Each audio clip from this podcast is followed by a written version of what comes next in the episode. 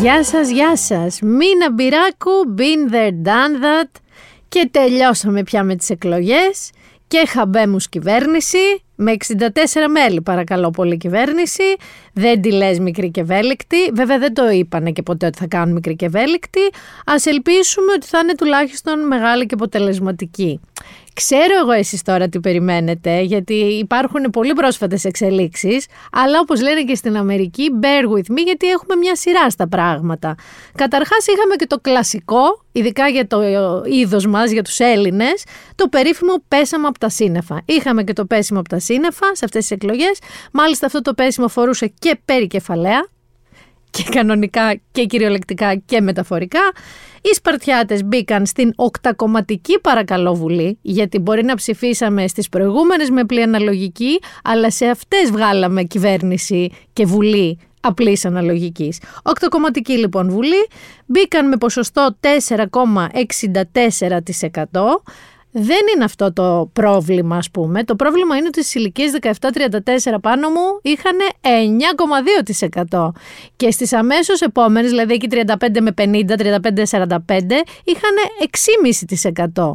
Επομένως, το αφήγημα κλειδώστε τους παππούδες που ήταν επί Χρυσής Αυγής δεν ίσχυσε απολύτως καθόλου, γιατί εκεί πήραν 2%, 2, κάτι και πώς έγινε τώρα αυτό το κόμμα; Αυτοί οι Σπαρτιάτες από το πουθενά με την Κορινθιακή, όπως διάβασα περικεφαλαία, είναι λάθος αυτή η περικεφαλαία τους.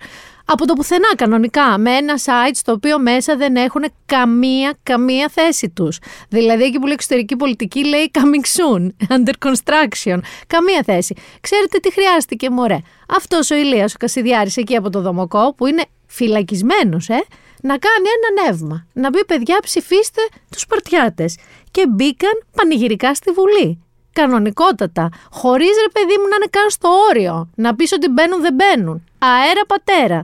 Και μάλιστα, φυσικά, από τα headquarters των Σπαρτιατών, το οποίο είναι ένα διαμερισματίνι στο Παλαιοφάλιρο, ο ηγέτης τους, ο Βασίλης Τίγκα, βγήκε και στην πρώτη πρώτη του δήλωση, βρε παιδί μου, πρώτη δήλωση. Μπαίνει ένα ακόμα πρώτη φορά στη Βουλή. Και υπάρχει και πρώτη φορά γενικά ever. Τι ευχαρίστησε, ευχαρίστησε τον Ηλία τον Κασιδιάρη. Πάμε να ακούσουμε λίγο αυτό το στιγμιότυπο. Θα ήθελα βεβαίως να ευχαριστήσω και τον Ηλία Κασιδιάρη για την σημαντική βοήθεια που μας έδωσε. Ήταν το καύσιμο που μας έδωσε την όθηση για να φτάσουμε σε αυτό εδώ το αποτέλεσμα. Θυμίζω τον καταδικασμένο και στη φυλακή Ηλία Κασιδιάρη. Και φυσικά απάντησε κι αυτός. Απάντησε φορώντας μια μπλούζα ναι νικήκαμεν με φωτογραφία του, πολύ χαρούμενος, ξαναλέω, μέσα από τη φυλακή. Δεν είχα ιδέα ότι έχουν Twitter, κινητά, μέσα στη φυλακή κτλ. Επίσης, λίγο με μπερδεύει εδώ πέρα. Με μπερδεύει το ότι υποτίθεται ότι το κόμμα του Κασιδιάρη το απέρριψε ο Άριος Πάγος, σωστά, επειδή ο ίδιος, όχι για τις ιδέες του, για την ιδεολογία του, αυτό όντως λέγεται δημοκρατία. Γιατί όμως είναι καταδικασμένος και στη φυλακή. Και βγαίνει τώρα ο αρχηγός του κόμματος των Σπαρτιατών και τον ευχαριστεί για τη συνεισφορά του στο να βγουν εκλεγμένοι και να μπουν στην Ελληνική Βουλή. Ποτσιένιν. Κανονικά όμως ποτσιένιν. Δηλαδή τώρα δεν είναι αυτό παράνομο, το παν μόνοι τους. Δεν είναι γκόσυπ, ας πούμε, διαδρομισμός. Παρ' όλα αυτά, οι Σπαρτιάτες είναι στη Βουλή και η σχέση Βασίλη Στίγκα με Ηλία Κασιδιάρη μου θυμίζει αυτό. Εδώ υπάρχει ένας ερωτάς μεγάλος. Και εσύ σε κάτι πράγματα μικρά. Κάρδια μου όλα επιτρέπονται τη νύχτα. Και οι ευθύνες είναι λόγια περιτά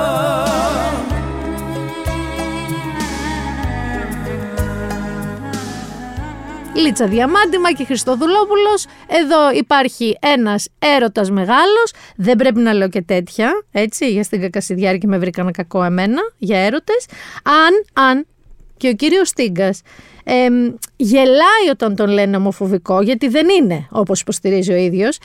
Βρήκα πάνω μία συνέντευξή του σε ένα podcast, το οποίο δεν είχα ιδέα ότι υπάρχει, αλλά είναι, τι να σου πω, μαργαριτάρι ολόκληρο είναι, γιατί έχει σημασία και η θέση του συνεντευξιαστή στις απαντήσεις του κ. Στίγκα. Θέλω λίγο να ακούσουμε τη θέση του κ. Στίγκα λοιπόν γύρω από την ομοφιλοφιλία και το ότι τον λένε ομοφοβικό και αυτός γελάει γιατί δεν είναι. Γιατί οι ΛΟΑΤΚΙ, γιατί οι ομοφιλόφιλοι να είναι στο προσκήνιο, ποιος είναι ο λόγος; Να διαλύσουν τον κοινωνικό ιστό, να διαλύσουν την ελληνική οικογένεια. Και θέλω να ξεκαθαρίσω κάτι μέσω της, και μέσω της εκπομπής σας, ότι επειδή τώρα ειδικά τον τελευταίο καιρό με κατηγόρησαν και ως ομοφοβικό. Ε, το μόνο σίγουρο θα είναι αυτό. Εντάξει, OK. Okay. Πιστεύω ακράδαντα στην ελληνική οικογένεια, στους θεσμούς και στα χρηστά ήθη.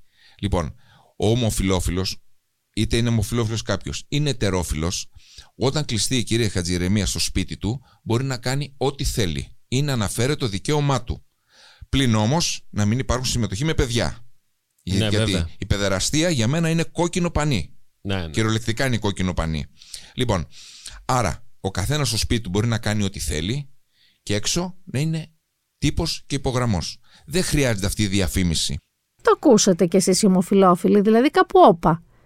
Λέει ο άνθρωπος ότι έχετε δικαίωμα να είστε, αλλά δεν μπορείτε να έχετε ζωή. Δεν μπορείτε να έχετε όλα. Δεν μπορεί να είστε και ομοφιλόφιλοι και να θέλετε να έχετε ζωή, να είστε και μέλη της ΛΟΑΤΚΙ κοινότητας και να έχετε και πετήσει να είστε και έξω. Δεν γίνεται, δεν έχει πρόβλημα μαζί σας, αρκεί να είστε σπίτι σας. Και με τις γυναίκες να πω ότι είναι οκ ο κύριος Στίγκας, ας πούμε, στο περίπου. Δεν είναι πολύ οκ ο εκφωνητής του podcast. Για ακούστε λίγο και αυτό το απόσπασμα. Τώρα, στη σύγχρονη εποχή που ζούμε, που δουλεύει και η γυναίκα, γιατί παλαιότερα υπήρχε μια. Ε, κάτι το πιο διαφορετικό. Δηλαδή, καθόταν η γυναίκα στο σπίτι, μάθαινε τα παιδιά της, τα μεγάλωνε, του έδινε μια αγωγή τέλος πάντων κτλ. Τώρα ζούμε, υπάρχει ανεξαρτητοποίηση της γυναίκας και καλώς υπάρχει. Να μην. Ε, ας πούμε. Εγώ, εγώ θα διαφωνήσω σε αυτό. Θα τα πούμε μετά. Θα Ναι, τα ναι. πούμε μετά. Η διαφωνία καλό πράγμα είναι. Και κορίτσια, τα ακούτε, τα ακούτε. Γιατί ο εκφωνητής του podcast είναι νέος άνθρωπος. Πολύ νέος άνθρωπος. Αυτός διαφωνεί λίγο που πάνω μου έχουμε βγει και δουλεύουμε κανονικά οι γυναίκες αυτή τη στιγμή και δεν είμαστε στο σπίτι μας να δίνουμε μια αγωγή στα παιδιά μας. Για να μην συζητήσω καν για μας που δεν έχουμε παιδιά. Έτσι, για να μην το συζητήσω λίγο αυτό. Μιας και πιάσαμε όμως ε, την ουρά ας πούμε, των κομμάτων που μπήκαν στη Βουλή και λέω ουρά από την άποψη των ποσοστών τους. Ε, να ακούσουμε λίγο και μια τοποθέτηση στελέχους της ελληνικής λύσης που ο κύριος Βελόπουλος είπε ότι αν τον μπει κανείς ξανά ακροδεξιό θα τον μηνύσει media, γιατί ακροδεξιό τον λένε και οι πολιτικοί άλλοι στις αναλύσεις τους, αλλά άμα σας το πούμε κυρία Κυριάκο μου, στην άκρη της δεξιάς είμαστε ok, να μην το λέμε ακροδεξιά και τσαντίζεστε, αλλά επειδή δεν είστε ακροδεξιά, πάμε να δούμε λίγο τι είπε ο κύριος Σαράκης σε μία τηλεοπτική συνάντησή του με τον κύριο Κασελάκη του ΣΥΡΙΖΑ ε, σε σχέση με την γκέι οικογένεια. Γιατί αυτό που δεν θα ακούσετε στο ηχητικό, αλλά οφείλετε να ξέρετε, είναι ότι ο κύριος Σαράκης κραδένει μία φύσα όπου είναι δύο άντρες ζευγάρι με ένα παιδί. Και εκεί έχει ένα πρόβλημα. Πάμε να ακούσουμε το πρόβλημά του. Εμείς πιστεύουμε, το πρόβλημα που έχουμε είναι ότι εμείς δεν επιθυμούμε αυτή, αυτός ο τύπος οικογένειας να είναι το πρότυπο για την ελληνική κοινωνία. Εμείς υπερασπιζόμαστε την παραδοσιακή οικογένεια. Άρα- άρα, με άλλα λόγια, εγώ δεν έχω ο δικαίωμα άντρας να έχω της παιδί στη ζωή μου, γυναίκας- σωστά. Κοιτάξτε να δείτε. Ε, το, διαβα... εσείς- το ελληνικό διαβατήριό μου είναι υποδέστερο από το δικό εσείς σας. έχετε άλλες απόψεις. Όχι, το διαβατήριο είναι το ίδιο. Εδώ μιλάμε Άρα για ποιο όμως λόγο να μην έχω για δικαίωμα το σε αυτό; πρότυπο της οικογένειας. Εμείς υπερασπιζόμαστε την παραδοσιακή Όχι, δεν- ε, οικογένεια, εξηγήστε την μου- παραδοσιακή μορφή της οικογένειας. Εσείς έχετε μια άλλη άποψη. Όχι, δεν έχω Και θα άποψη. Είναι η κρυφτείτε ζωή με μου, αυτό και ακριβώς κύριε. Δεν ξέρω το συμμετέχετε. πειρετό σας, αλλά είναι η ζωή μου. Είναι σας Κύριος ρωτάω. Σαράκης, ο κύριος Κύριος Παύλος Σαράκης. Σαράκης. Ποιο- για ποιο λόγο είναι το διαβατήριό μου, το ελληνικό διαβατήριο, το οποίο το αγαπάω και το τιμώ με όλη την έννοια της λέξης, είναι υποδέστερο από το δικό σας. Εξηγήστε μου, για ποιο λόγο; Εγώ δεν Είμαι μίλησα- υποδέστερο άνθρωπος από εσάς. Εγώ κύριε Κασελάκη δεν μίλησα για διαβατήριο. Ε, τι είναι, είμαι Έλληνας πολίτης. Εντάξει, ανήκω, ανήκω στην οικογένεια εδώ πέρα. Πείτε μου εσείς, είμαι υποδέστερο άνθρωπος από εσάς. Σέβομαι την άποψή σας, αλλά θα πρέπει να Δεν είναι σεβαστείτε κι άποψη, εσείς είναι η ζωή τη δική μου. Είναι η άποψη. ζωή μου. Εγώ δεν λέω πώς θα ζήσετε εσείς Εδώ να κάνω και ένα στην απάντηση του κύριου Κασελάκη ότι όχι δεν είναι άποψη, γιατί ο άλλος επιμένει ότι αυτή είναι η άποψή σας. Και του λέει ο Κασελάκης, Όχι, δεν είναι η άποψή μου, είναι η ζωή μου. Μιλάμε για τη ζωή μου. Σύμφωνα με τον κύριο Στίγκα, κύριε Κασελάκη, δεν έχει πρόβλημα να έχετε αυτή τη ζωή, αλλά σπίτι σας. Όταν βγαίνετε έξω από το σπίτι σας, τύπος και υπογραμμός, όπως είπε ο κύριος Στίγκας. Τώρα, πώς ορίζεται το τύπος και υπογραμμός, I don't know. Για να προχωρήσουμε λίγο και στο άλλο κόμμα, δεν ξέρω αν και αυτοί έχουν θέμα με το ακροδεξιά. Αυτοί έχουν πολύ με τη θρησκεία, ρε παιδί μου. Ε, τσίμπησε ένα φανταστικό στιγμιότυπο ενός ε, υποψηφίου και στελέχους της νίκης, του κυρίου Καρατσομπάνη, ο οποίος μετά τις εκλογές του Μαΐου που η νίκη ήδη είχε μπει στη Βουλή, έπαθε, έχεις δει τους τηλεευαγγελιστές στην Αμερική που παθαίνουν, μπαίνουν σε trance και ευλογούν τους πιστούς ή εξορκίζουν κάτι άλλους. Μπήκε λοιπόν σε τηλεευαγγελιστικό trance, μιλώντας φυσικά για θαύμα, με κλάματα και ιστερία. Και να ξέρετε ότι επίσης αυτό που δεν θα δείτε στο ηχητικό, αλλά θα σας το λινκάρω στο άρθρο στο Ladylike, είναι που πάνε και του κάνουν pat-pat στην πλάτη ότι κύριε Καρατζομπάνη μου, μη συγκινείστε τόσο, μη μας πάθετε και τίποτα. Αλλά μπράβο για αυτό που λέτε. Για πάμε να τον ακούσουμε να μιλάει για θαύματα. Αυτό που ζούμε σήμερα, εδώ και τώρα, είναι ένα θαύμα! Την άλλη Κυριακή θα βιώσουμε άλλο ακόμα ένα θαύμα.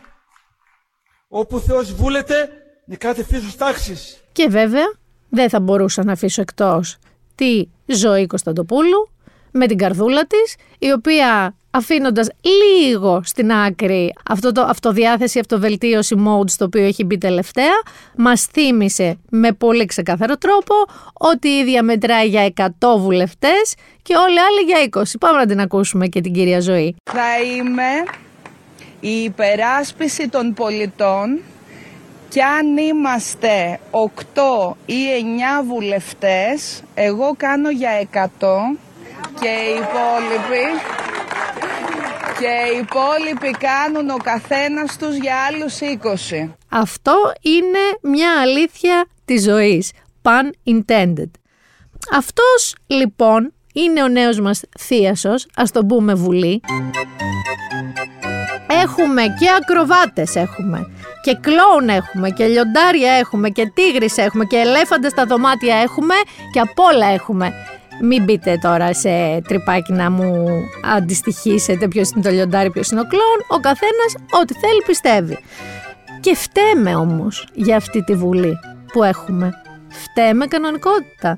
Γιατί ψηφίσαμε, ή μάλλον καλύτερα δεν ψηφίσαμε, διότι είχαμε ιστορικό ποσοστό αποχής από τη μεταπολίτευση και μετά με 48%. Και δεν με νοιάζει γιατί, δεν θα το ψάξω λίγο το γιατί. Μερικοί δεν πήγατε από σιγουριά γιατί ξέρω εγώ ψηφίζετε Νέα Δημοκρατία και είπατε εντάξει δεν υπάρχει περίπτωση, θα βγει αέρα πατέρα. By the way, να πω εδώ λίγο για το ποσοστό ότι το 40,5 πιστεύω, όχι ότι δεν είναι ικανοποιημένοι για όνομα του Θεού, αλλά ρε παιδί μου, πιστεύω ότι περίμεναν 42. Και όλοι εσείς ας πούμε που πήγατε γιατί εντάξει μωρέ θα βγει και πήγατε για καφέ, δεν το δώσατε. Επίσης, κάποιοι είχατε ητοπάθεια, δηλαδή αν ψηφίζατε ας πούμε ΣΥΡΙΖΑ, είπατε δεν πρόκειται να βγει, δεν βαριέσαι, δεν ασχολούμαι, θα πάω για μπάνιο, έχει και ζέστη. Του κοστίσατε δύο μονάδες κάτω και κοστίσατε και άλλα πράγματα που θα τα συζητήσουμε μετά. Αντίστοιχα, αυτοί που πήγαν οπωσδήποτε να ψηφίσουν είναι όλοι οι ουρά που περιγράψαμε και δεν με νοιάζει στην ουσία. Αυτό σας λέω το γιατί. Η ουσία είναι ότι δεν ψηφίσαμε. Και θέλω να κάνουμε και μια άλλη παραδοχή. Τα ποσοστά αυτά που πήραν ειδικά οι Σπαρτιάτες δεν μπορούμε να συνεχίσουμε να λέμε ότι δεν ξέρουν μωρέ ή ήταν αντισυστημική ψήφος ή γιόλαραν. Δεν γίνεται παιδιά αυτό. Πραγματικά πρέπει να δεχτούμε κάποια στιγμή ότι στην Ελλάδα έχουμε και ακροδεξιά, δεν εννοώ εσάς κύριε Βελόπουλε, και φασίστες Έχουμε ανθρώπους που έχουν αυτές τις αντιλήψεις. Έχουμε και πάρα πολύ θρησκευάμενους και θρησκόληπτους ανθρώπους. Αυτά είναι κομμάτια της κοινωνίας. Αυτό όμως που μπορούμε εμείς να κάνουμε για να μην είναι ας πούμε στη Βουλή όλο αυτό το χάος είναι καταρχάς να ψηφίζουμε. Ναι, μπορούν και οι πολιτικοί να κάνουν πράγματα σίγουρα. Το συζητήσαμε και στο πάλι αυτή την Τετάρτη. Θα μπορούσαν, ξέρω εγώ, από το να αυξήσουν το όριο εισόδου στη Βουλή μέχρι διάφορα άλλα τέτοιου τύπου μέτρα. Εγώ δεν εννοώ να φημώνουν κάποιον. Απλά δεν μπορώ μωρέ λίγο ότι όλοι υπάρχουν ακροδεξί. Φυσικά υπάρχουν. Υπήρχαν και θα υπάρχουν και υπάρχουν.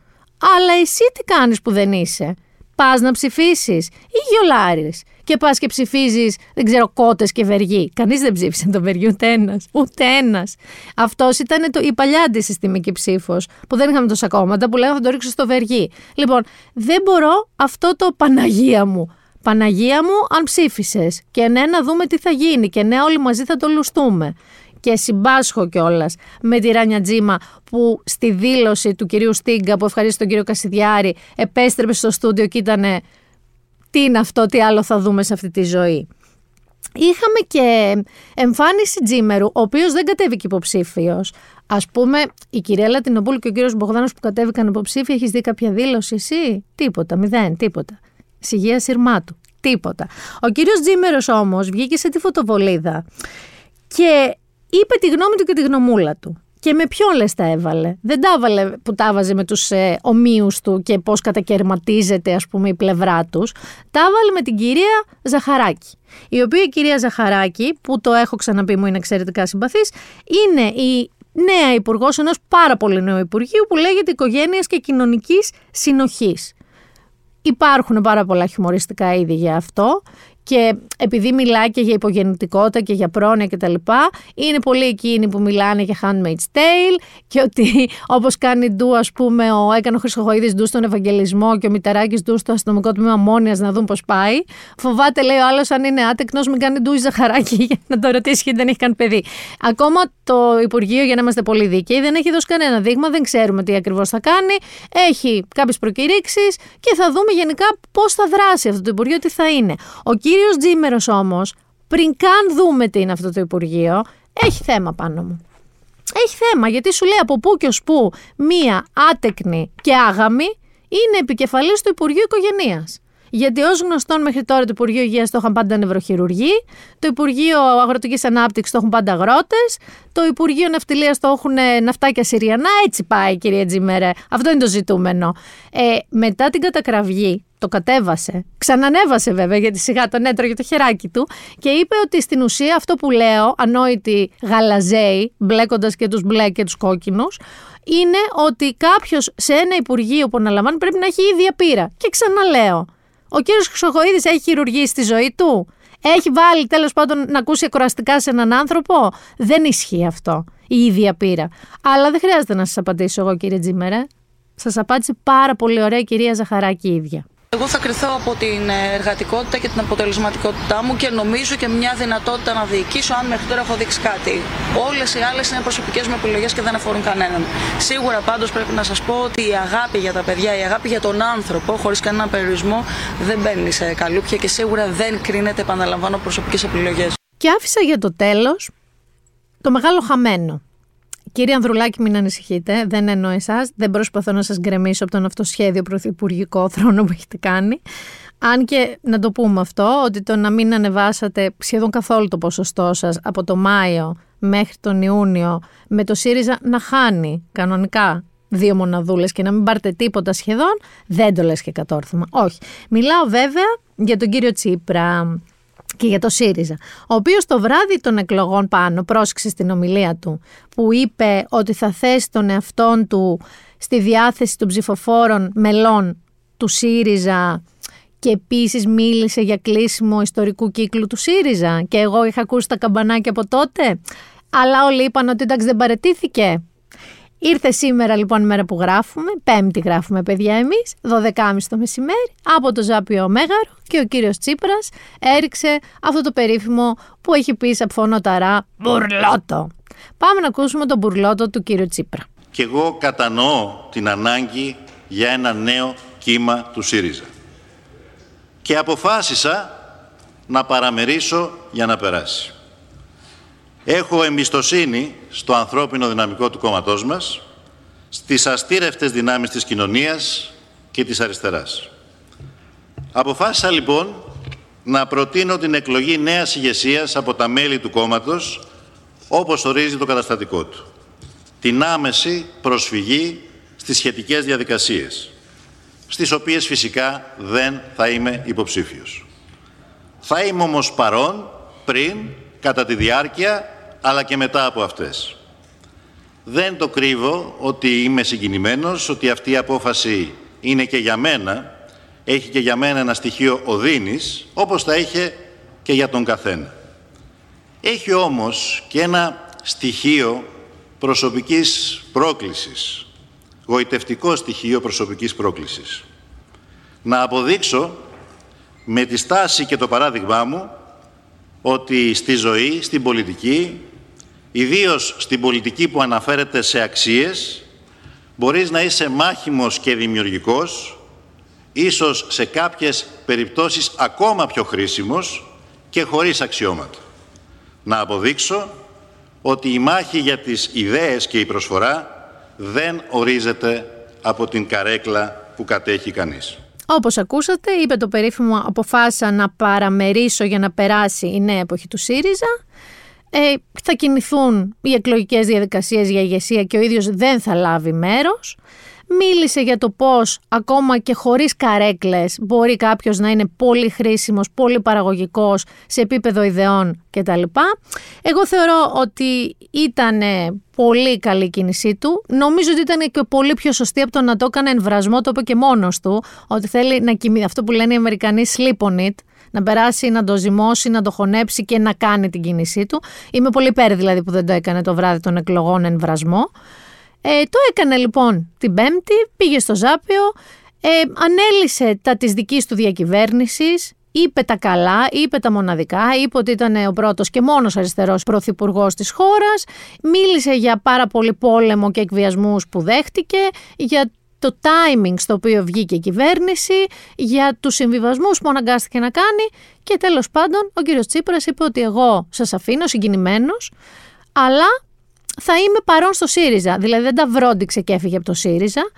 Και τι πάθαμε πάνω μου τώρα εμεί, δεν θα κάνουμε ούλιο πάλι πάνω μου εμείς. Γιατί εικάζω, εικάζω εγώ τώρα, ότι δεν έχουν περιθώριο. Δεν νομίζω ότι θα πάνε σε υπηρεσιακό, ας πούμε, αρχηγό ΣΥΡΙΖΑ για το καλοκαίρι. Γιατί δεν υπάρχει περιθώριο, γιατί έχουμε και άλλες εκλογές. Θα πάμε λίγο και εκεί τον Οκτώβριο έχουμε αυτοδιοικητικές, έχουμε τις δημοτικές που λέμε εκλογές. Οπότε δεν μπορεί ο ΣΥΡΙΖΑ να πάει κέφαλο εκεί. Άρα τι σημαίνει αυτό, σημαίνει ότι πρέπει να λήξει αυτό το μήνα. Και βέβαια έχουμε τα δύο κομμάτια του ΣΥΡΙΖΑ, το νέο ΣΥΡΙΖΑ και τον παλιό ΣΥΡΙΖΑ, την ομπρέλα που λέγαμε. Ε, όχι ότι με ρωτάτε τη γνώμη μου, αλλά εγώ θα σας την πω τη γνώμη μου. Δεν νομίζω ότι υπάρχει αντίστοιχο έτσι βεληνικούς λαοφιλίας εννοώ άνθρωπο στο ΣΥΡΙΖΑ για να μπει στα παπούτσια του Αλέξη Τσίπρα και να πετύχει αυτό που πέτυχε ο Αλέξης Τσίπρας τότε. Αλλά νομίζω ότι εμένα η κυρία Χτσιόγλου και ο κύριος Χαρίτσης μου είναι πάρα πολύ συμπαθή. Και θεωρώ ότι είναι αυτό που λέμε το νέο κύμα ΣΥΡΙΖΑ, αυτό που είπε και ο κύριος Τσίπρας. Νομίζω ότι θα δώσουν μια πνοή ανανέωσης. Η κυρία Χτσιόγλου σίγουρα είναι και με το μαστίγιο, με την έννοια. Δεν νομίζω ότι θα κάτσει να αντιρουφήξουν το παλιό ΣΥΡΙΖΑϊκό καθεστώς πίσω. Παρ' όλα αυτά, δεν ρισκάρω τώρα, παιδιά, προβλέψεις. Είναι ζήτημα ούτε ενός μήνα να δούμε τις εξελίξεις στο ΣΥΡΙΖΑ. Πιθανότατα, όταν θα βγει αυτό το επεισόδιο, μέσα στο Σαββατοκύριακο, και με ακούστε, μπορεί να έχουν ήδη συμβεί πράγματα. Να έχουν ανακοινώσει άνθρωποι ότι θέτουν υποψηφιότητα. Δεν τα γνωρίζω εγώ αυτή τη στιγμή που ηχογραφούμε. Πάντως, κύριε Τσίπρα μου, Μπράβο για τη στάση σας, μπράβο για το πώς το χειριστήκατε, αλλά μας κάψατε τον Ιούλιο. Δεν θα κάτσουμε λίγο χαλαρά ούτε τον Ιούλιο, κύριε Αλέξη μου. Και εδώ να πω που σας είπα ότι έρχονται οι αυτοδιοικητικές πριν ανακοινώσει ο Αλέξης Τσίπρας την αποχώρησή του από το κεφάλι του ΣΥΡΙΖΑ, είχαμε και ένα πίδημα από πλοίο. Συγκεκριμένα του ας πούμε υποψηφίου του ΣΥΡΙΖΑ, γιατί δεν τον ανακοίνωσε ο ΣΥΡΙΖΑ, ο ΣΥΡΙΖΑ απλά βγήκε και τον στήριξε. Θυμάστε που λέγαμε για τον Νίκο Παπά τον πρώην μπασκετμπολίστα του Παναθηναϊκού, που έχει κοινωνική και φιλανθρωπική δράση και είχε πει ότι θα κατέβει απέναντι στον Κώστα Μπακογιάννη για το Δήμο Αθηναίων. Ε, το σκέφτηκε λίγο, το σκέφτηκε λίγο από εδώ, το σκέφτηκε λίγο από εκεί και σου λέει είναι λίγο τοξικά τα πράγματα. Δεν είναι αγαθά και αγνά. Δεν ξέρω πού νόμιζε ότι κατεβαίνει. Δεν ξέρω σε παιδότοπο νόμιζε. Πάμε να ακούσουμε τι είπε με δικά του λόγια. Εντάξει, αυτό που έχω αντιληφθεί μέχρι στιγμής είναι ότι δεν είναι έτσι τόσο αγνό και αθώο το περιβάλλον αυτό. Είναι λίγο τοξικό για μένα. Ο μόνος λόγος που ήθελα να το κάνω επειδή ήθελα να προσφέρω χωρίς την παραμικρή ιδιοτέλεια. Ε, εντάξει, έχει ακόμα δρόμο για την υλοποίησή του, θα δούμε αν θα το κάνω. Κύριος Αλέξης Τσίπρας με στήριξε δημόσια. Από εκεί πέρα είναι ένα κόμμα που ουδέποτε είχα κάποια άλλη επίδραση στο παρελθόν. Μάλιστα διάφορες κινήσεις τους δεν με εξέφραζαν απόλυτα. Παρ' όλα αυτά εκτιμώ ότι είδαν σε μένα ένα πρόσωπο που μπορεί ας πούμε να κάνει λίγο καλύτερη αυτή την πόλη. Έριξε και μια σφαλιαρίτσα στο ΣΥΡΙΖΑ ότι με τιμά που με στήριξαν, αλλά μ, δεν έχω άλλες σχέσεις εγώ με αυτό το κόμμα και δεν συμφωνώ και με όλα όσα έχουν κατά καιρούς πει και αποφασίσει. Έριξε και το φαρμακάκι του εκεί. Να σου πω την αλήθεια μου, εγώ δεν τον βλέπω να κατεβαίνει υποψήφιος. Δηλαδή, μπήκε πάνω στη φούρια που ο ΣΥΡΙΖΑ εκείνη την περίοδο ήταν, φώναζε στα social, περίμενε τεράστια νίκη, τον πήρα και αυτόν η μπάλα, σου λέει και εγώ θα μπω να βοηθήσω. Και βλέποντας λίγο την πολιτική στην προεκλογική περίοδο και όλα αυτά που συμβαίνουν, σου λέει που πάρε καραμίτρο στον εαυτό του. Δεν νομίζω λοιπόν ότι θα κατέβει υποψήφιος. Δεν ξέρω ποιος θα κατέβει από τη μεριά ΣΥΡΙΖΑ ή Πασόκ υποψήφιος. Φοβάμαι όμως ότι δεν θα παίξει με γερό αντίπαλο ο Κώστας Μπακογιάννης. Και το φοβάμαι δεν το λέω για κανένα άλλο λόγο, γιατί Πανεπιστημίο είναι ακόμα εκεί και εγώ δεν έχω καταλάβει τι θέλει να κάνει. Δεν έχω καταλάβει τι γίνεται στην Πανεπιστημίου. Κάποιος να μου το εξηγήσει πραγματικά. Μπράβο και για τις Ακαδημίες Πλάτωνος και για τις Πολιτείες Πλάτωνος που είναι εκεί από κάτω, από το χώμα που είχε πει. Από Σαρδάμ του και μόνο. Αλλά τι θα γίνει με την Πανεπιστημίου, κύριε Μπακογιάννη μου; Και δεν ξέρω ποιος θα στα τύπαλος του κύριου Μπακογιάννη και εσείς να το δείτε λίγο τι θα γίνει στην Πανεπιστημίου. Πριν πάμε στον Κώστα Μοναχό πάνω, που η αλήθεια είναι ότι Κώστας Μοναχός είναι από την αρχή αυτό το επεισόδιο, απλά είπα να το κρατήσει στο επίπεδό μας για την πολιτική της χώρας μας. Ε, θέλω να πω μερικούς χαιρετισμούς. Καταρχάς Κική, που σε γνώρισα μόλις χτες το βράδυ και χάρηκα πάρα πολύ και σε ευχαριστώ πάρα πολύ που μας ακούς τόσο φανατικά. Φίλιππε, μην τολμήσεις και την πειράξεις.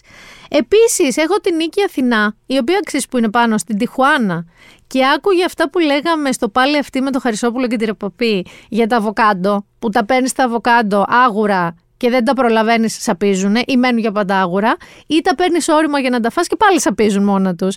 Μου έδωσε λοιπόν λίγες συμβουλές, γιατί η αλήθεια είναι ότι η μαμά των αβοκάντο είναι το Μεξικό.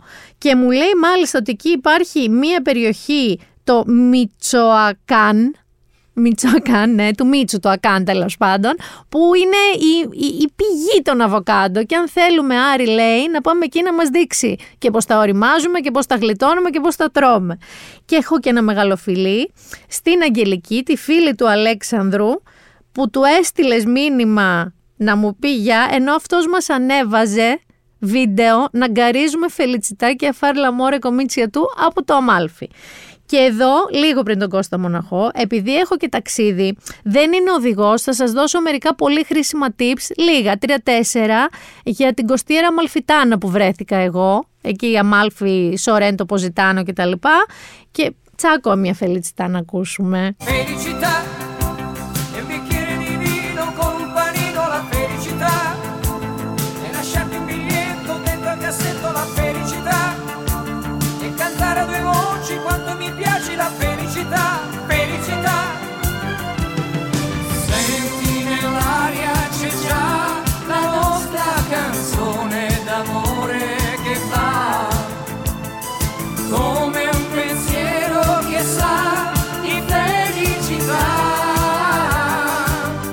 Καταρχάς να σας πω κάτι. Όλα αυτά τα μικρά χωριά, οι μικρές πόλεις της Κοστιέρα Μαλφιτάνα, αυτής της παραλίας που είναι έτσι η συνέχεια ας πούμε της Νάπολη, Νάπολη θα πετάξετε και από εκεί θα πάτε, αυτό είναι το ιδανικό, ο δικός, είναι τοσοδούλιας, σκαρφαλωμένα στα βράχια, σε κολπίσκους πανέμορφους, αλλά πάνω. Είναι παλιές παρατημένες πόλεις. Δηλαδή τα σπίτια τους είναι όλο αυτό το ωραίο με τις όχρες και τα σωμών και τα λοιπά, αλλά είναι παρατημένα, είναι σκασμένα με υγρασία, με μούχλα. Μην φανταστείτε ότι έχουν κάνει ρε παιδί μου Wes Anderson. Η Σίμη ας πούμε, μπαίνοντας που βλέπεις τη Σίμη με τα πολύχρωμα σπίτια, είναι κουκλάρα μπροστά στο Αμάλφι ή το Ποζιτάνο. Όμως, τι έχουν κάνει οι Ιταλοί; Βραχώδεις οι ακτές, έτσι, βραχώδης η ακτογραμμή. Έχουν φτιάξει αυτά τα καταπληκτικά ξύλινα ή πέτρινα ντεξ με ξαπλώστρες και ρηγέ ομπρελίτσε. Έχουν κρατήσει στα πάρα πολύ τουριστικά μαγαζιά τους, μην φανταστείς κάτι ψαγμένο, τις παλιές πινακίδες. Οπότε όταν εσύ μπαίνεις, ειδικά από θαλάσσει, βλέπεις ένα κινηματογραφικό πράγμα. Νιώθεις σαν να παίζεις σε ταινία. Και ακόμα και όταν είσαι μέσα στην πόλη, πάλι νιώθεις ότι παίζεις σε ταινία. Παρά το ότι ο τουρισμός εκεί δεν είναι κάτι φανταστικό. Μην φανταστείτε Σοφίε Λόρεν και τέτοιο στυλ. Όχι, είναι τουρισμός, πολύ τουριστικός τουρισμός, σαν να λέμε εδώ στην Ιεράπετρα, ας πούμε Κρήτης. Τέτοια φάση. Επίσης, να σας πω κάτι άλλο εκεί. Αυτά τα πόλεις, χωριά, Μαγιόρι, Μινόρι, Αμάλφι, Ποζιτάνο, συνδέονται μεταξύ τους πάνω με ένα δρόμο. Αυτός ο δρόμος είναι πάρα πολύ στενός. Και τα λεωφορεία που κάνουν τη διαδρομή είναι πάρα πολύ μεγάλα. Αυτό τι σημαίνει, ότι μπορεί για μια απόσταση 10 χιλιόμετρων να κάνεις μία ώρα ακίνητος. Πρόσεξε όμως, δεν κάνεις απλά ακίνητος. Μιλάμε ότι ανά μία στροφούλα, λίγο πιο στενή στροφούλα, σφινώνουν, κανονικά σφινώνουν ακίνητοι, γδέρνονται μεταξύ τους τα αυτοκίνητα, ή τα λεωφορεία γδέρνουν αυτοκίνητα, κατεβαίνουν οι οδηγοί και αφού βριστούνε, έρχονται και παίζουν τζέγκα, δηλαδή πάνε στον από πίσω και του λένε κόλλα στη μάντρα. Μα έχω κολλήσει, μετά θα χτυπήσω. Κόλλα στη μάντρα. Πάνε στον απέναντι, του λένε κόλλα στην άλλη μάντρα. Περάστε οι βέσπες από μέσα, ξέρω εγώ, όλα τα μηχανάκια και τσίκι τσίκι τσίκι τσίκι το φέρνουν. Κανονικά είναι σαν να παίζουν τέτρι και τζέγκα. Και υπάρχουν και ειδικοί τροχονόμοι που κάνουν μόνο αυτό. Χωρίζουν τους οδηγούς που πάνε να δαρθούν και κάνουν και αυτό. Και επίσης έχω και την εξής απορία. Εμείς που δεν μας λες και τζιμάνια, εντάξει, έχουμε φροντίσει, ας πούμε στην Κρήτη που την ανέφερα, έχω δει σε στενούς δρόμους αυτά τα ρημαδοφάναρα. Που στα στενά σημεία, μία πάει ο ένας, σταματάς, έρχεται ο άλλος. Εκεί τίποτα. Τίποτα. Είναι κομμάτι του experience το σπάσιμο νεύρων. Επομένως, τι σας συνιστώ εγώ; Σας συνιστώ αν οδηγείτε μηχανή, ασυζητητή πάρτε μια βέσπα και πιο πολύ με στο κλίμα θα είστε. Μην μπείτε στο λεωφορείο, γιατί ας πούμε, εμείς εξαιτίας του λεωφορείου μείναμε 25 λεπτά κίνητοι όπως και το λεωφορείο. Δεν σας συμφέρει. Και αν είστε και λίγο πιο μεγάλη παρέα, νοικιάστε σκαφάκι. Εκεί παίζει πάρα πολύ αυτό. Κινούνται πάρα πολύ με σκαφάκια. Τα νοικιάζουν και με σκύπερ, αλλά αν έχετε άδεια μικρού ταχυπλώου, άνετα το πάτε κι εσείς. Τα νερά είναι πρίμα, δεν έχουν μελτέμια και τέτοια, μια χαρά είναι. Και από θαλάσσει είναι άλλη εμπειρία. Πραγματικά τελείως διαφορετική εμπειρία.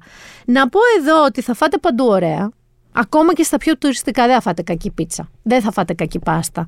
Αλλά μου κάνει ξέρεις τι εντύπωση ότι θα φας τοπική κουζίνα τελείως δική τους τοπική κουζίνα. Δεν θα πειραματιστούν με ταρτάρ. Γιατί εδώ πας σε ένα νησάκι σχεδόν άγονη γραμμής και αντί να φας τη γανιτή κουτσομούρα, τρώ σεβίτσα μπαρμπουνιού. Τρώ ταρτάρ μαρίδας. Όχι, εκεί το φαΐ τους είναι το γνήσιο δικό τους φαΐ, της περιοχής τους. Οπότε κακό δεν θα το πεις. Και το άλλο που παρατήρησα, τα σπίτια που σας είπα ότι είναι λίγο παρατημένα, λίγο αφημένα, λίγο κάπως, όμως έχουν κρατήσει την αρχιτεκτονική τους. Μπορεί ο κάτοικό τους, ο ένικός τους, να μην έχει λεφτά να το φρεσκοβάψει, ρε παιδί μου, αλλά δεν θα πάει να το ξεντεριάσει, να το ξεκυλιάσει το σπίτι, να πετάξει μια πιλωτή, να πετάξει μια αναμονή από πάνω, να πετάξει μπετά, να βάλει κουφώματα αλουμινίου. Δεν το έχουν κάνει αυτό, γιατί αυτό απαγορεύεται και να μην απαγορευόταν λίγο που τους είδα τους κατοίκους εκεί της περιοχής, δεν θα το κάναν μόνοι τους. Οπότε, παιδιά, εμείς θα συνεχίσουμε να λέμε έχουμε δεν ξέρω 200 νησιά και ας τα κάνουμε όλα με σεβίτσε μπαρμπουνιού και κουφώματα αλουμινίου. Και μετά θα λέμε πού πήγαν οι τουρίστες και γιατί πάνε στην Ιταλία, γιατί πάνε στην Τουρκία και το καθεξής. Να πω ότι φτηνά δεν είναι. Δεν είναι πανάκριβα, δεν είναι σαν το πορτοφίνο, αλλά δεν είναι φτηνά.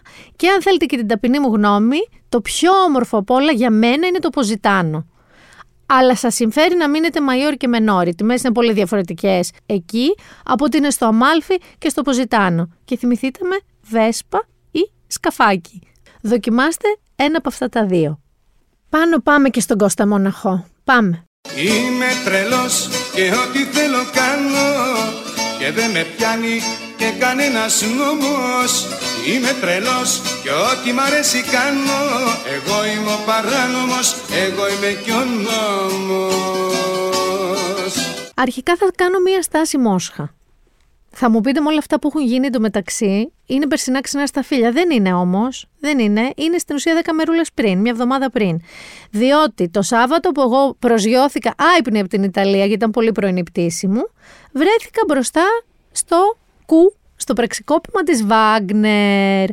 Και είχαμε το Βλαδίμηρο, εκεί να συνεχίζει το πόλεμος με την Ουκρανία, κρατεό, αρκούδα που βρυχάτε, τα ξέρετε όλα αυτά.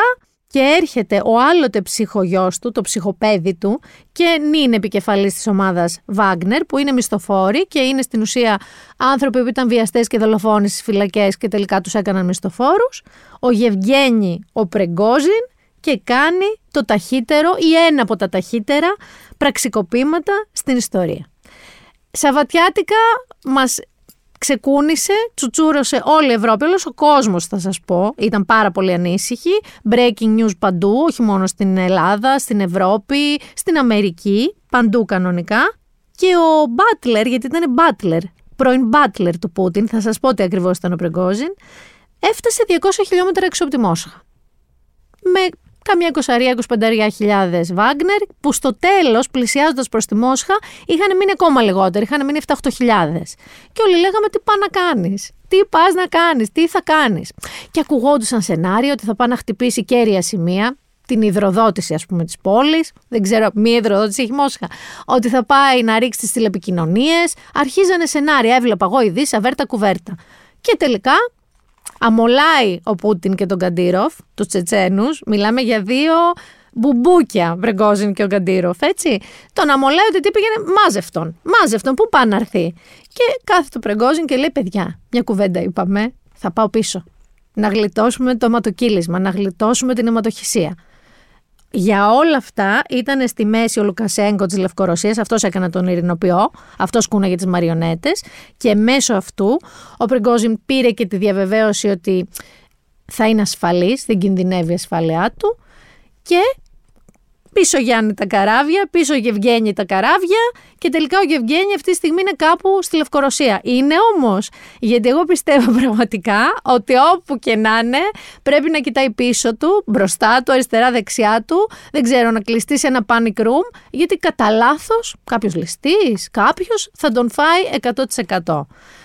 Αυτό ήταν ένα γρήγορο πραξικόπημα που όμως ρε παιδί μου μας ταρακούνησε. Γιατί λέγαμε κάτσε τώρα. Δηλαδή, άμα μπει η Βάγνερ μέσα στη Μόσχα, ακόμα κι αν αιματοκυλιστεί η κατάσταση, τι θα γίνει μετά; Θα σου πω εγώ τι έχει γίνει ήδη μετά. Ο Πούτιν έχει χάσει την παντοδυναμία του και την υπερδημοφιλία του και κυρίως αυτό το προφίλ του ατσαλένιου ηγέτη, της ατσαλένιας αρκούδας, έχει αναγκαστεί τώρα ποιος ο Πούτιν να πάει προς το λαό λίγο, να ξανακερδίσει την εικόνα του, το image του. Οι ειδικοί αναλυτές λένε ότι αυτό έχει πληγεί με μία λογική και αυτό μάλιστα από έναν πάρα πολύ κοντινό του άνθρωπο, ο οποίος στα μικράτα του ο Πρεγκόζιν, μπήκε φυλακή 9 χρόνια για κάτι μικρολιστίες, μετά πουλάγε κάτι hot dog, μετά έγινε butler του Πούτιν, δηλαδή κανονικά τον σερβίρε φαγητό. Υπάρχει φωτογραφία που του σερβίρει φαγητό. Είναι αυτό που λένε στις ταινίες The Butler Did It πάντα. Μετά ανέλαβε με ένα δισεκατομμύριο σχεδόν τροφοδοσία. Τσουκουτσούκου σχημάτισε τη Βάγνερ και μετά πήγε να μπει στη Μόσχα. Τώρα ξαναλέω, υποτίθεται ότι είναι κάπου στη Λευκορωσία. Μιλώντας όμως για death matches.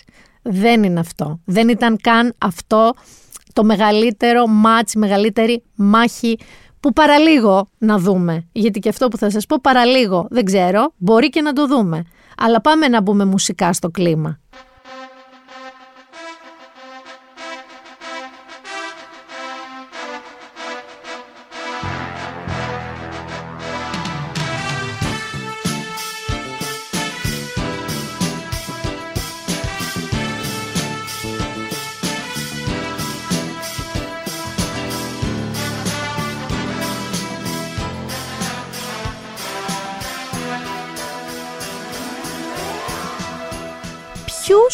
Θα φανταζόσουν πάνω ότι θα μπορούσαν από διάσημους να παλέψουν μέχρι τέλους μέσα σε ένα κλουβί.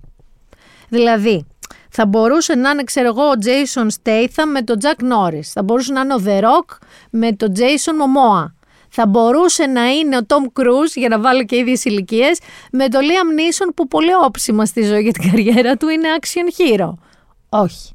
Αυτό που πολύ πιθανά θα δούμε είναι η μάχη δύο λευκών αγύμναστων πλαδαρών billionaires της Silicon Valley σε ένα κλουβί. Και φυσικά μιλάω για τον αχ Elon Musk και τον δύο αχ Mark Zuckerberg. Πώς έγινε τώρα όλο αυτό; Ο Μάρκ με τη Meta την εταιρεία του, που δεν μπορώ να πω ότι έχει κάνει και τα πιο πετυχημένα πράγματα αυτή τη στιγμή που μιλάμε, αποφάσισε ότι το Twitter του Elon που όλοι το βρίζουμε και έχει ξεπέσει και τα λοιπά δεν κάνει και θα κάνει ένα δικό του. Και μάλιστα έβαλε μπροστά όλα αυτά τα σχέδια σχεδόν δύο μήνες αφού ο Elon απέκτησε το Twitter. Εντάξει, γιατί δεν το ξεφουρνίζει από τη μία μέρα στην άλλη, το ετοιμάζει. Αλλά αυτό διέρευσε. Ο Elon Musk βγήκε στο Twitter το ορθόδοξο, το πραγματικό και τον ηρωνεύτηκε. Και ένας άλλος χρήστης του Twitter σχολίασε από κάτω από το tweet του Elon ότι Elon πρόσεχε γιατί ο Μάρκ ξέρει και ζιουζίτσου. Αυτό είναι μια πραγματικότητα. Προπονείται πολύ σκληρά στο ζιουζίτσου, υπάρχουν βίντεο του, μόνος το ανεβάζει, δεν ότι διέρευσαν και απαντάει ο Elon. Αν είναι έτσι, να πάμε να πολεμήσουμε, λολ. Να πάμε να μονομαχήσουμε, λολ. Και το βλέπει αυτό το σχόλιο. Και απαντάει ο Μάρκ, που το είδε αυτό το tweet, send me location. Ακριβώς όπως είχε γίνει με το Sneak και το Light, αν θυμάστε, εκείνη μια φλόμπα, τζάμπα και καλά μάχη που δεν έγινε ποτέ. Και ο Ήλον είπε, αν αυτό είναι αληθινό, θα το κάνω, συμφωνώ. Και κάπως έτσι, παιδιά, LOL στο LOL, ορίστηκε και σαν μέρος στο Vegas, όπου έχει ένα από τα κορυφαία γήπεδα UFC, το οποίο είναι το Ultimate Fighting ε, Championship και είναι MMA που λέμε Mixed Martial Arts. Δηλαδή παίζει μέσα και ζιουζίτσου και τζούντο και καράτε και γροθιές και κλωτσιές και kickboxing, ξέρεις, όλες οι πολεμικές τέχνες μαζί. Και ο Dana White, ο οποίος είναι ο πρόεδρος του UFC, γιατί Μέχρι εκείνη τη στιγμή λέγαμε, έλα μωρέ, εντάξει, όλο αυτό είναι ένα αστείο, ένα χιουμοράκι μπρος πίσω στο Twitter. Ο Dana White, λοιπόν, ο πρόεδρος του UFC, το επιβεβαίωσε ότι κλείνεται αυτός ο αγώνας πάνω. Μη γελάς καθόλου. Έκτοτε λοιπόν και οι δύο έχουν ανεβάσει βιντεάκια και φωτογραφίες. Γιατί σου λέει, άμα αναγκαστούμε να το κάνουμε, τι θα κάνουμε; Θα κάνουμε σφαλιαράκια ο ένας τον άλλο σαλάμια. Ή αυτό που κρατάει ο ένας το κούτελο του άλλου και προσπαθεί να τον φτάσει; Υπάρχει λοιπόν ένας, πάντα υπάρχει στην Αμερική κάτι πολύ εξειδικευμένο. Υπάρχει λοιπόν ένας ερευνητής τεχνητής νοημοσύνης, podcaster και κάτοχος μαύρης ζώνης στο Jiu-Jitsu, ο οποίος λέγεται Lex Friedman. Αυτός λοιπόν προπόνησε λίγο και τους δύο. Τον ε, Μάρκ τον έχει προπονήσει πιο πολλές φορές, αλλά έκανε και μία προπονησούλα με τον Ήλον, για τον οποίο μάλιστα είπε με ενθουσιασμό ότι έχει πάρα πολύ γερά πόδια, και τρομερό ελιγμό στην κίνηση. Το χέλι. Ο έλουρος ο ήλον. Και λένε ότι θα γίνει, παιδιά, πραγματικά δεν έχουν ορίσει ημερομηνία. Αλλά λένε ότι θα γίνει κανονικά. Τώρα, αν όλο αυτό είναι τι, media buzz, για ποιο λόγο. Χρειάζονται δημοσιότητα, δεν έχουν αρκετή δημοσιότητα αυτοί οι δύο. Εγώ πιστεύω ότι παίζει και να το δούμε. Είναι αρκετά τρελή έτσι κεντρική και οι δύο και έχουν εκτεθεί αρκετά που εγώ στη θέση τους θα το έκανα και θα βάζα το εισιτήριο ένα εκατομμύριο ευρώ. Ένα εκατομμύριο, δύο εκατομμύρια δολάρια, δεν ξέρω. Για να πάνε μόνο οι λίγοι και εκλεκτοί. Και πραγματικά θέλω όσο τίποτα να επιτραπούν κάμερες, γιατί όχι να γίνει και να μην δει κανείς τίποτα. Θέλω να δω αυτά τα δύο γόρια. Έχεις δει που φοράνε αυτά τα βρακο shorts; Δεν είναι ούτε ακριβώς βρακί, ούτε ακριβώς shorts. Και όλη αυτή η μάχη, άμα δεις επαγγελματίες αθλητές του UFC, είναι ωραίο. Άμα δεις αυτούς τους δύο, είναι σαν να βλέπεις μεθυσμένα πάντα να πέφτουν ένα πάνω στο άλλο και να μπουρδουκλώνουν χέρια, πόδια, αυτιά, να πατάνε τη μούρη ένας στο άλλο κάτω. Πιστεύω ότι πραγματικά αυτό θα είναι literally αξεπέραστο. Ό,τι και να κάνουν από εκεί και πέρα, δεν θα μπορέσει να ξεπεραστεί ποτέ. Ψηφίζω πολύ πολύ βαθύ ναι για αυτή τη μάχη μεταξύ Elon Musk και Mark Zuckerberg. Και μιας και λέμε τώρα για τον πλανήτη και πράγματα έτσι κόστα μοναχού, έχουμε καιρό να ασχοληθούμε με ένα ντουέτο που μετά τη στέψη του Καρόλου πέρασε λίγο στην αφάνεια. Και μιλάω για το Χάρη και τη Μέγαν. Τον πρίγκιπα Χάρη και τη Μέγαν Μάρκλ. Που ζουν ας πούμε μια ζωή ήρεμη και ωραία στην Καλιφόρνια. Που είναι ζεστός ο ήλιος. Δεν είναι καλά τα νέα από τη μεριά τους. Τα άστρα και τα ζώδια τους βάζουν εμπόδια. Και τι εννοώ, δεν ξέρω αν έχετε δει, γιατί αυτό δεν είναι τελείως καινούριο, είναι δύο εβδομάδες, ας πούμε, πριν, που κόπηκε η σχέση τους με το Spotify με πολύ κακό τρόπο, διότι είχαν συμφωνήσει μέσω μιας εταιρείας που έχουν ιδρύσει οι ίδιοι με το Spotify να πάρουν 20 εκατομμύρια δολάρια για αυτή τη σειρά podcast που έκανε η Meghan Markle που καλούσε διάφορε πάρα πολύ γνωστές γυναίκες και μιλούσε για γυναικεία θέματα κτλ. Ο επικεφαλής τώρα podcast innovation και monetization του Spotify. Δηλαδή αυτός είναι υπεύθυνος για την καινοτομία στο podcast και για τον τρόπο τα podcast να βγάζουν λεφτά για την εταιρεία για το Spotify. Ο Bill Simmons και είπε ότι μακάρι να είχε εμπλακεί στη λήξη της συνεργασίας Spotify και Megan Harry γιατί θα λάνσαρε το podcast τους με το όνομα The Fucking Grifters που σε απλή ελληνική μετάφραση σημαίνει τα συνουσιασμένα, δεν μπορώ να πω τη λέξη, λαμόγια. Τους είπε κανονικά δημοσίως λαμόγια. Γιατί, Γιατί η Μέγκαν έδωσε μόλις 12 επεισόδια και πήρε πίσω 20 εκατομμύρια δολάρια. Και μετά είπε: Δεν θα συνεχίσουμε. Ο Χάρη είχε προτείνει κάτι κουλαμάρες να καλέσει, λέει, τον Πούτιν, καλή ώρα που τον μελετάγαμε, τον Τραμπ, ε, τον Μπάπα και να του πούνε ε, τα νεανικά τους χρόνια και τι είναι τα γεγονότα που τους διαμόρφωσαν το χαρακτήρα και κάτι τέτοια. Μαντέψτε, τίποτα από αυτά δεν έγινε. Στην ουσία δώσαν 12 ψωροεπισόδια και τσεπώσαν 20 εκατομμύρια δολάρια. Κύριε Μπιλ Σίμονς, αν μου δώσετε 20 εκατομμύρια δολάρια και 10 ακόμα, θα κάνω podcast μέχρι το νεκροκρέβατό μου. Δηλαδή, όχι δεν θα σας δώσω 12 επεισόδια, θα σας δώσω όσα επεισόδια μπορείτε να αντέξετε. Μάλιστα, ο Bill Simmons σε ένα επεισόδιό του τον Ιανουάριο, γιατί έχει και ο ίδιος podcast φυσικά στο Spotify, είχε πει ότι ζουν στο fucking ξανά Montecito της Καλιφόρνια και κάνουν ντοκιμαντέρ και podcast που δεν ενδιαφέρουν κανέναν, αντί να μιλάνε μόνο για τη βασιλική οικογένεια, που είναι το μόνο που θέλει ο κόσμος να ακούει από αυτούς. Και ότι αυτοί πάνε να κάνουν τώρα τους σοβαρούς, τους σημαντικούς, να παράξουν περιεχόμενο. Και λέγοντας για περιεχόμενο, λοιπόν, πάω στο δεύτερο πρόβλημά τους, που είναι πάνω το Netflix. Το Netflix, λοιπόν, έχει κάνει μαζί τους μια συμφωνία 80 εκατομμυρίων δολαρίων. Για αυτό το ντοκιμαντέρ που είχαμε δει αυτή τη βλακεία, το βαρετό πράγμα, που γκρινιάζανε πάρα πολύ για τους δημοσιογράφους και το πώς τους φέρονται και μετά πηγαίνανε σε όλους τους δημοσιογράφους να προωθήσουν αυτό το ντοκιμαντέρ στο οποίο τους ενοχλούσαν οι δημοσιογράφοι. Έτσι αυτή την αρπαχτή. Τους είχαν δώσει όμως από το Netflix τα μισά λεφτά. Γι' αυτό. Και περιμένουν από αυτούς να δουν κάτι καινούριο. Και κάτι καινούριο και ενδιαφέρον. Έτσι το όρισαν ως ωραίο και ενδιαφέρον περιεχόμενο.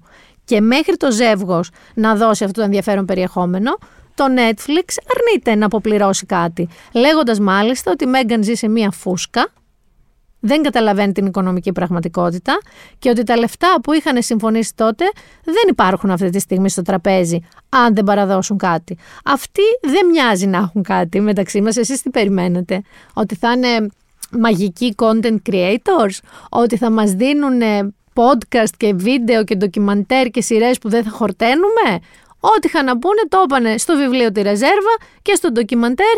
Έκανε λίγο και το κέφι της η Μέγκαν στο Spotify και από εδώ πάνε και άλλοι. Δεν έχουν. Ένας μάλιστα πολύ υψηλά ιστάμενος στο Netflix είπε ότι θεωρεί ότι αυτή η λεμονόκουπα είναι ήδη στημένη και ότι τύπου θα την πετάξουν χωρίς να τους δώσουν άλλα λεφτά.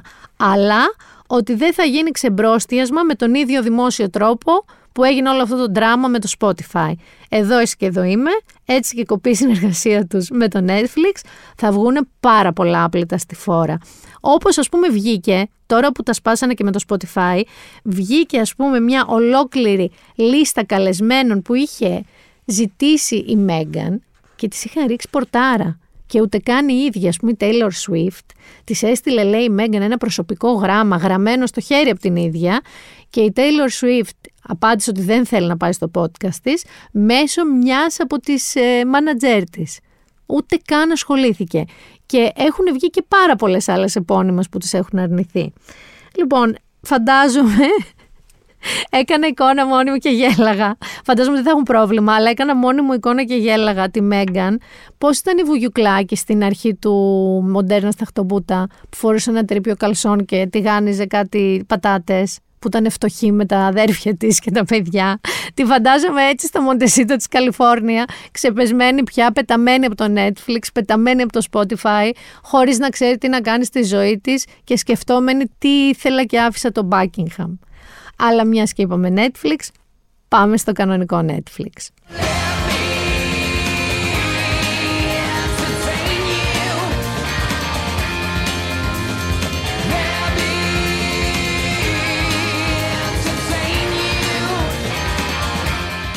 Θα ξεκινήσω πάλι με συναυλία, όπως και το προηγούμενο επεισόδιο. Έφτασε καταρχάς η ώρα της Florence και των Editors. Είναι αυτή την Κυριακή, 2 του μήνα, στην Πλατεία Νερού. Φανταστική συναυλία, τα έχουμε πει, μην τα ξαναλέμε. Παίζει να βρείτε και κάνα εισιτήριο ακόμα, προσπαθήστε το, αλλά είναι από αυτά που πρέπει να πάτε. Δεν θα σας μιλήσω πάλι για τη Florence όμως. Θα σας μιλήσω για μία άλλη γυναικάρα φανταστική καλλιτέχνηδα και γενικά προσωπικότητα. Θα σας μιλήσω λίγο για την Kim Gordon, τον Sonic Youth, η οποία έρχεται στις 4 Εβδόμου, δηλαδή την Τρίτη, στην Τεχνόπολη, στον Γκάζι. Και γιατί θα σας μιλήσω για αυτή; Η γυναίκα αυτή έχει περίπου 40 χρόνια καριέρα, καταρχάς. Και η Sonic Youth είναι από τα πιο iconic συγκροτήματα και ήταν η ψυχή του. Solo νομίζω είναι κάπου από το 19, αν δεν κάνω λάθος. 18-19 έβγαλε το solo album της. Δεν είναι όμως μόνο αυτά. Είναι επίσης φοβερή συγγραφέας. Η αυτοβιογραφία της που ήταν το Girl in a Band, κάπως έτσι λεγότανε, ήταν νούμερο ένα στη λίστα των New York Times για πάρα πολύ καιρό. Έχει παίξει σε σινεμά, είναι οικαστικός, έχει κάνει καταπληκτικές εκθέσεις, είναι η ίδια οικαστική καλλιτέχνης και επίσης είναι και τρομερή ακτιβίστρια. Δηλαδή όλο αυτό το τρίτο που λένε κύμα φεμινισμού, ο νέος φεμινισμός, τα Riot Girls είναι όλα εμπνευσμένα από αυτή και συνεχίζει και είναι ακτιβίστρια εννοείται υπέρ των γυναικών, υπέρ των δικαιωμάτων των γυναικών, της ισότητας, είναι πάρα πολύ ζωντανή η παρουσία της στον ακτιβισμό. Και είναι για μένα και η επιτομή του καλιφορνέζικου κουλ. Το καλιφορνέζικο cool δεν είναι πατίνια και σορτσάκια, αυτό είναι το τουριστικό. Το η επιτομή του καλιφορνέζικου cool είναι η Kim Gordon, η οποία 4 Εβδόμου, ξαναλέω, θα είναι στην Τεχνόπολη. Και αν πείτε ρε παιδί μου ότι αχ πόση μαλακάσα, πόση πλατεία νερό, να η απάντηση. Τεχνόπολη, Kim Gordon, θυμηθείτε με. Δεν είναι σίγουρα στο top του ραντάρ σας, αλλά για μένα οφείλει να μπει στο top του ραντάρ σας. Θέλετε να ξεκινήσουμε από βιβλία, γιατί θα πάτε στις παραλίες τώρα το Σαββατοκύριακο, έχει πολύ ζέστη, είδες που γκρινιάζαμε για τον καιρό, που έβρεχε; Τώρα γκρινιάζουμε για τη ζέστη, γιατί δεν μπορούμε να είμαστε ευχαριστημένοι με τίποτα. Εγώ θα γκρινιάξω ωστόσο, γιατί όπως έχει τραγουδήσει και η Άντζα Σαμίου, άλλα περίμενα και άλλα με βρήκαν. Διότι οι μετεωρολόγοι είχαν πει ότι μέχρι 15 Ιουλίου θα έχουμε αστάθειες. Δεν έχει μπει ακόμα ο Ιούλιος, δεν έχουμε καμία αστάθεια. Έχουμε 34 και 35 βαθμούς στο κεφάλι με νοτιά. Μόνο γι' αυτό εγώ θα γκρινιάξω. Ότι ήθελα αυτό που μου τάξατε, αυτό να είχα. Μετά τις 15 να αρχίσω να ζεσταίνομαι. Όμως, επανέρχομαι, επειδή εσείς θα πάτε στις παραλίες και επειδή πολλοί από εσάς διαβάζετε μόνο στις παραλίες, δεν θα το κρίνω, γιατί η πραγματικότητα είναι ότι στο σπίτι μας έχουμε χιλιάδες πηγές που μας αποσπούν την προσοχή. Από τα notification του κινητού μας, μέχρι την τηλεόραση, μέχρι μια νέα σειρά που βγήκε, θα πάμε και στις σειρές, μέχρι κάποιος που μας μίλησε, το κεφάλι μας είναι κατακαιρματισμένο και πάρα πολύ δύσκολα συγκεντρωνόμαστε να διαβάσουμε για κάποιο μαγικό λόγο, όταν πάμε στην παραλία, ενώ εκεί το έχουμε και το κινητό, καταφέρνουμε και διαβάζουμε. Τα βιβλία λοιπόν που θα σας προτείνω σήμερα και είναι τρία, είναι για σας. Για σας που διαβάζετε στην παραλία. Δεν εννοώ ότι είναι εύκολα, εννοώ όμως ότι είναι και απολαυστικά. Θα ξεκινήσω με ένα πάρα πολύ αγαπημένο μου. Λέγεται Νήσος Θέρος από τις εκδόσεις Ψυχογιός και είναι του Θοδωρή Παπαθεοδόρου. Ο Παπαθεοδόρου έχει ένα φανταστικό χιούμορ μου θυμίζει λίγο, θα τολμήσω να πω για τους παλιότερους, αυτό το μαύρο και κοινικό χιούμορ του Χριστίδη. Υπογράφει λοιπόν το μυθιστόρημα Νήσος Θέρος, το πιο κεφάτο, φευγάτο μυθιστόρημα που θα διαβάσεις αυτό το καλοκαίρι. Και σας διαβάζω την υπόθεση, όπως λέει πάνω στο ίδιο το βιβλίο. Μια χώρα πιο λευκή και από νεκροταφείο εσκιμών, μια μαύρη γάτα που περιπολεί στα σβεστομένα σοκάκια, μια άδεια εκκλησία και ένα φυσκαρισμένο μπορτέλο, μια καραβιά εξαφανισμένοι τουρίστες, ένα σταυρός βυθισμένος στον πάτο του λιμανιού, τρεις γαβάθες θανατερό τζατζίκι, μια κλεμμένη σοβρακοφανέλα αγροφυλακής, ένα δοχείο νυχτός γεμάτο παθιασμένα δάκρυα, ένας απελπισμένος έρωτας, μια διαολεμένη ναυτική βεντέτα, τι φάση αυτό το μέρος αναφέρει το πιστόβιλο του βιβλίου για το φανταστικό νήσος Θέρος του Θοδωρή Παπαθεοδόρου. Είναι από αυτά τα βιβλία. Το ξεκινάς και δεν το σταματάς. Φεύγει νεράκι, είναι πάρα πολύ καλογραμμένο και όσοι έχετε διαβάσει Λένο Χριστίδη, μπορεί να σας βγάλει λίγο αυτό το vibe. Προχωράω με άλλο επίσης ελληνικό βιβλίο, το οποίο επίσης είναι πάρα πολύ καλό, είναι Αύγουστος Σκορτό και λέγεται Τσιτσιμπού η μάγισσα της πίστας είναι από τις εκδόσεις Πατάκη και είναι ένα ακόμα μυθιστόρημα του Αύγουστου Κορτό που καταπιάνεται για άλλη μια φορά με μία γυναίκα ηρωίδα που όπως πάντα κάνει ο Αύγουστος την αντιμετωπίζει με τρομερή τρυφερότητα και πολύ αγάπη. Και σας διαβάζω από το πιστόφυλλο. Γέρασε η Τσιτσιμπού, η θρηλυκή ρεμπέτησα, η φωνή που γέμιζε κέντρα και ράγιζε ποτήρια και καρδιές. Και αναρωτιέται αν έμεινε κανείς να τη θυμάται. Και έτσι, οπλισμένη με ένα κασετοφωνάκι, αρχινά να λέει την ιστορία της για να ξορκίσει τη λύθη. Έχει αρχίσει και ξεχνάει η Τσιτσιμπού. Θυμάται τη φρίκη της κατοχής, την ορφάνια, την αδέσποτη καλοσύνη, τη μέρα που το σπάνιο λαρίγκι της φανερώθηκε σαν θαύμα, το αναπάντεχο σουξέ του Τσιτσάνι που της άνοιξε την πόρτα της δόξας. Και έπειτα έρωτες που έσβησαν σαν τα φώτα της πίστας στο χάραμα, φίλοι που χάθηκαν στην ομίχλη του χρόνου, μα η Τσιτσιμπού δεν το βάζει κάτω. Η τρυφερότητα παραμονεύει παντού. Τα όνειρα δεν γερνάνε.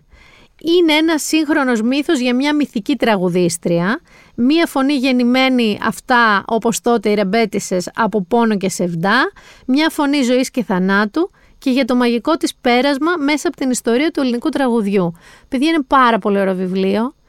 Όσοι είστε και λίγο μεγαλύτεροι και έχετε τέτοιες αναφορές ή αν ρωτήσατε κάποτε παππούδες σας και έχετε τέτοιες ιστορίες, είναι ένα βιβλίο που σου βγάζει νοσταλγία, σου βγάζει ένα ρετρό πολύ γλυκό, σου βγάζει μια ματιά μέσω από κλειδαρότρυπα σε καταστάσεις και κοινωνικές και προσωπικές της εποχής εκείνης και ενώ έχει παντού ρε παιδί μου τη φθορά της ηλικίας και το πώς καταλήγουμε ό,τι ζωή και να κάναμε, ό,τι ζωάρα και να κάναμε, πώς καταλήγουμε από μια ηλικία και μετά, αλλά με έναν τρόπο όχι που να λες με πιάνει η ψυχή μου, μαυρίζει η ψυχή μου, το αντίθετο.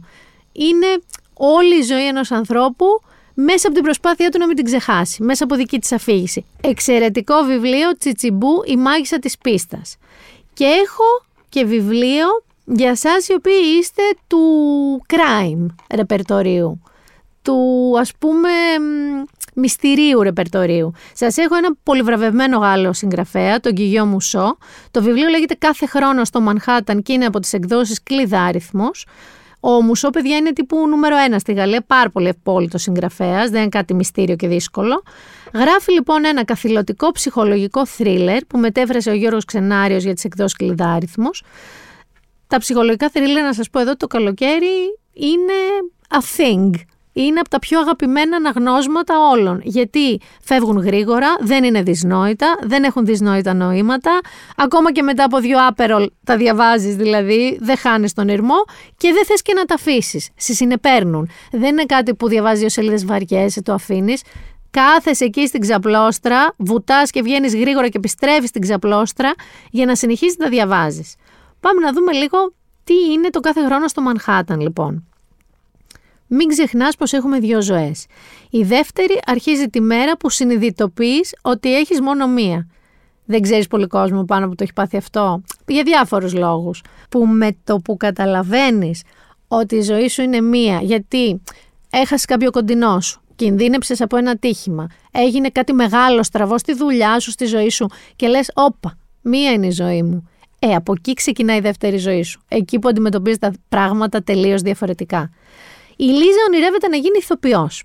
Δουλεύει σε ένα μπαρ στο Μανχάταν για να καλύψει τα έξοδα των σπουδών της στη δραματική σχολή. Εκεί γνωρίζει τον Άρθουρ, ένα νεαρό γιατρό και κάνει τα πάντα για να τον κατακτήσει. Ο Άρθουρ δεν είναι σαν τους άλλους. Πριν από δύο χρόνια κληρονόμησε από τον παππού του έναν παλιό φάρο Πόσο θα ήθελα να κληρονομήσω ένα φάρο. Όχι αυτόν όμως, γιατί αυτός έχει ένα σφραγισμένο δωμάτιο. Παρά την υπόσχεσή του στον παππού του, ο Άρθουρ άνοιξε την απαγορευμένη πόρτα και ανακάλυψε ένα μυστικό που δεν το επέτρεψε ποτέ ξανά να ζήσει μια φυσιολογική ζωή. Η γνωριμία του με τη Λίζα θα αλλάξει, όπως φαντάζεστε, τα πάντα.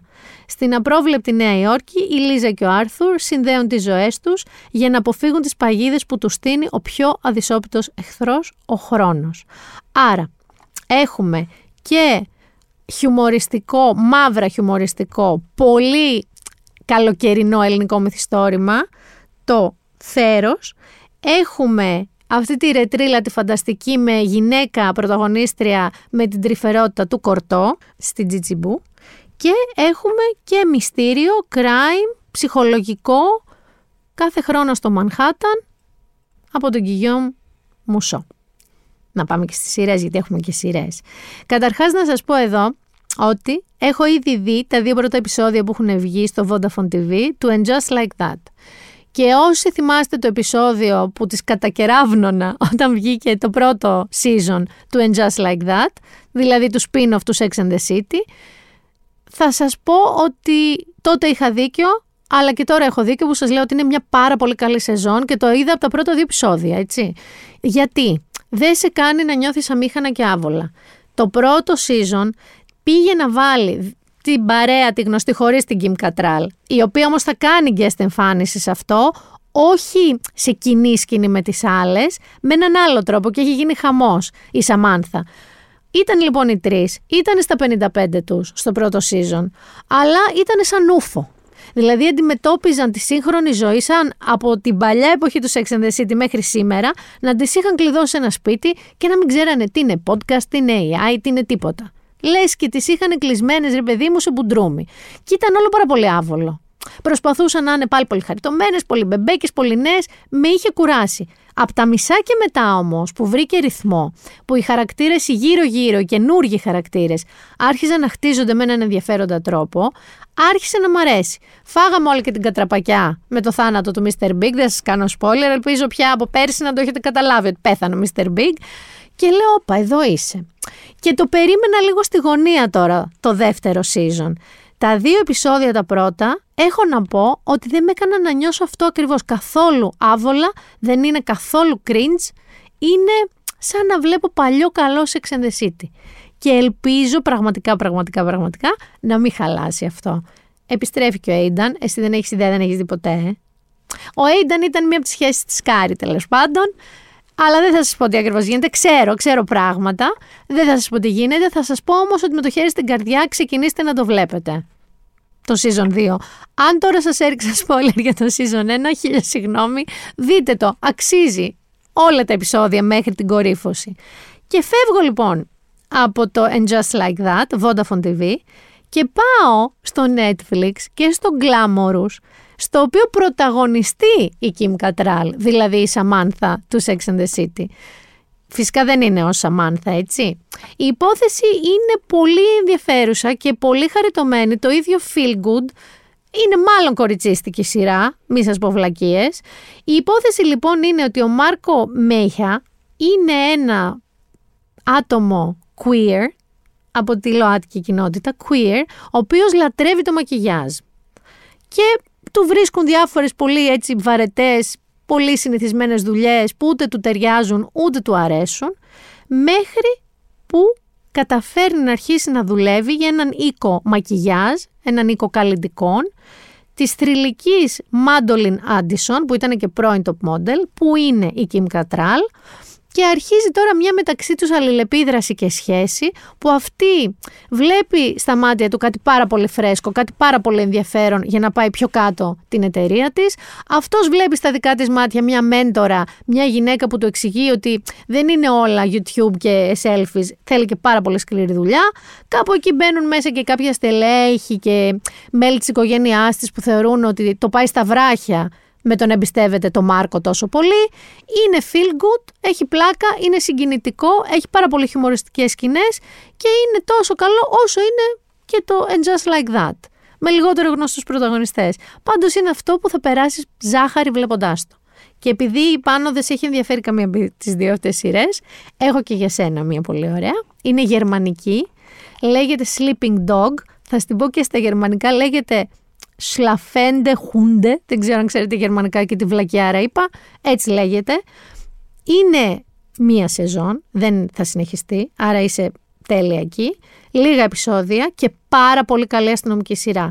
Η υπόθεση είναι ότι υπάρχει ένας πρώην detective που πια είναι άστεγος, ζει στους δρόμους και αναγκάζεται να βγει από αυτή του τη φάση για να ανακαλύψει την αλήθεια για έναν νέο φόνο που συμβαίνει, αλλά που αυτός ο νέος φόνος δημιουργεί πάρα πολλά ερωτηματικά για το κατά πόσο μία υπόθεση δολοφονίας προηγούμενη είχε κλείσει με το σωστό τρόπο, με το σωστό άνθρωπο στη φυλακή ας πούμε ή με το σωστό ένοχο.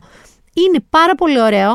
Αυτόν που θα δείτε τον πρωταγωνιστή, δεν θα τον προφέρω, παιδιά, μην, εντάξει, είπαμε μόνο τον τίτλο της σειράς, τον έχετε ξαναδεί σε διάφορα. Είναι Γερμανός, κυρίως έχει παίξει σε γερμανικές παραγωγές, αλλά μπορεί να τον έχετε δει και σε γερμανική παραγωγή στο Netflix, αλλά μπορεί να τον έχετε δει, ας πούμε, και στο τελευταίο Matrix.